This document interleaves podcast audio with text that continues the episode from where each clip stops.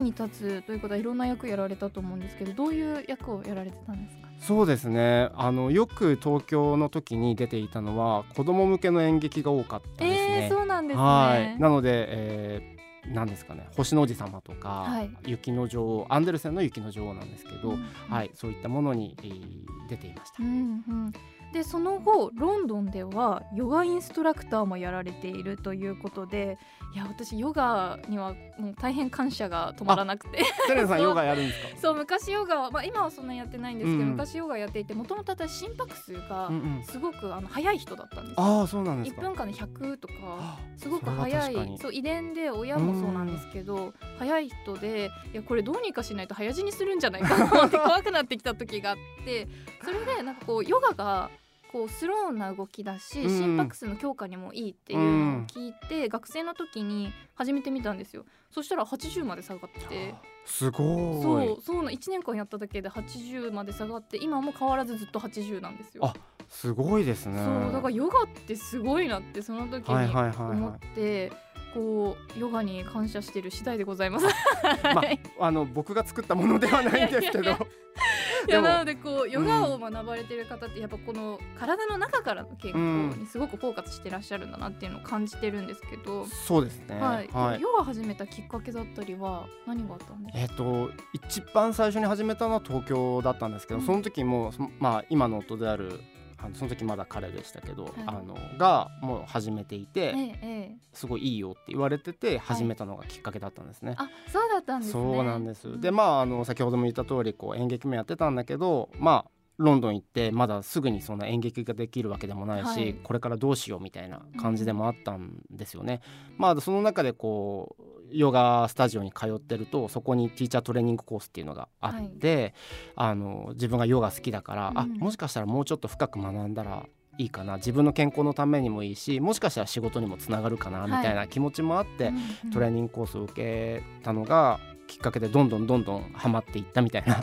感じになりますね。そうだったんですねいやこう演劇もやられてさらにヨガもやられててでこの頃にすでにもうリカさんとお付き合いされていたそうなんです。なんですねはい。で2011年にスウェーデンの法律のもと同性パートナーリカさんとご結婚されたということで、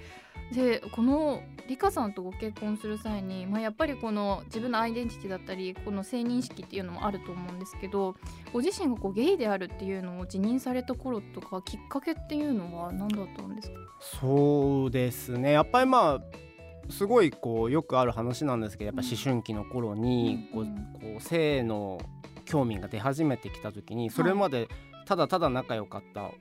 女の子とかはいたんですけど、うん。でその子のこと好きだとかがあったのに、はい。そういう性に対して興味が出始める頃っていうのは男の子の方ばっかり見ちゃうみたいな自分に、えー気づき始めへて、ーはい。その好きな子っていうのが女の子じゃなくて男の子だっていうのに気づき始めたのがやっぱ小学校5年生6年生ぐらいだったんじゃないですかね。いや小学校5年生とか6年生で例えば自分がそれに気づいた時うに、んこうどういうふうに対処していいかって結構わからないと思うんですけど、みつさんこうどういうことをされたんですかねその時。あーもうよこれも本当あるあるなんですけど、うん。こう広辞苑とか辞書を開いて同性愛って探すわけですよね。えー、こう待って甲子園行ったんですか？うん、その頃ほらネットがないか あらそっか。であと誰にもなんかなんか聞いちゃいけない誰,、うん誰にも言っちゃいけないっていうことだけはうっすら分かっていてそうするとあと真面目なちゃんとしたも情報が欲しいってなるとそういうところに行っていて、でもそのの頃の辞書って同性愛って開くと異常性欲って書かれてるんですね、病気とかものによっては。僕の僕の世代ですよ。そうなん僕がその頃だから90年代だと思うんですけど、ええ。僕が思春期の頃っていうのはそういう時代だったので、うん。もう今ないんですけどあのあそうか自分は異常なのかじゃあ言っちゃダメだなみたいなこれは、ますよね、うんもう墓場まで持ってくんだなっていう思いをしてあのいましたね。いやそれ自分が開いてその言葉が出てきたらめちゃくちゃこうショックを受けちゃうと思うんですけど、うんうん。でも最終的にやっぱりミツさんこうカミングアウトをされてであのリカさんとも出会ってご結婚されてるっていう、このプロセスはめちゃくちゃ大変だったと思うんですけど、うん。こう自分の中でこうこのタイミングでカミングアウトしようとか、うん。こういう出会いがきっかけだったとかそういうのはありますか？そうですね。そのカミングアウトできるとはもう思っていなかったので、うん、さっきも言った通り本当死ぬまでこれは隠し通さなきゃいけないと思っていたので、はい、いたんですけど、うん、やっぱりこうどんどん自分を抑えていくことでこうなんていうのかな溢れるっていう感じですかね。こうコップから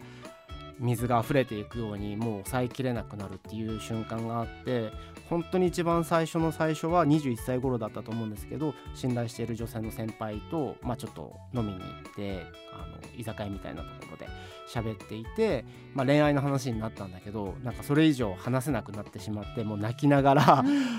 なんかもう本当覚えてない何を喋ったか覚えてないんだけどもう泣きながらこう言ったっていうことだけ覚えてます。その時の風景とかそのテーブルの風景しかだから覚えてなくて、その先輩の顔も見れないから、もう口から溢れてきたみたいな多分そんな感じだったと思いますね、もう本当になんかごぼうの唐揚げがテーブルに乗ってるあの 結構和ですね。そうそうそうそう。ですね結構。そうそうそう。なんかそれだけのイメージしか今、はい、僕はもう思い出せないぐらいなんですけどまあそういう形で言えたことで、うん、なんかまあその時彼女はとってもこう冷静によくわかんないけどって言ってまだ2000年ぐらいだと思うのでそれが、うん、まあ、よくわかんないけどあの話してくれてありがとうみたいな感じであの否定もせずあの聞いて傾聴してくれたので本当にそれは救われた一つのきっかけになって、まあでもやっぱカミングアウトって1回だけじゃなくて、はい、結構何回もしなきゃいけないっていうことがよくあるので。ね、1回言っただけで皆さんにこう広まるわけでもない、ね、そうそう広まっちゃったらアウティングだからね。そうですよね。そうそうそう。だからあのそうにはならずにでもやっぱりそれでもこうちょっとずつちょっとずつ信頼できる友達だったりとか近い人には言えるようになっていったっていうのがありますね。でも家族はちょっとなかなかハードルが一番高かったですけどね。いやそうですよね、まあ、その後このリカさんと出会ったっていうこともあると思うんですけど、うん、こうお二人の出会いだったりとか、うん、まあ、それこそあの会った時からそのお互いの知っていたのかどうかとかも結構気になるんですけど。うん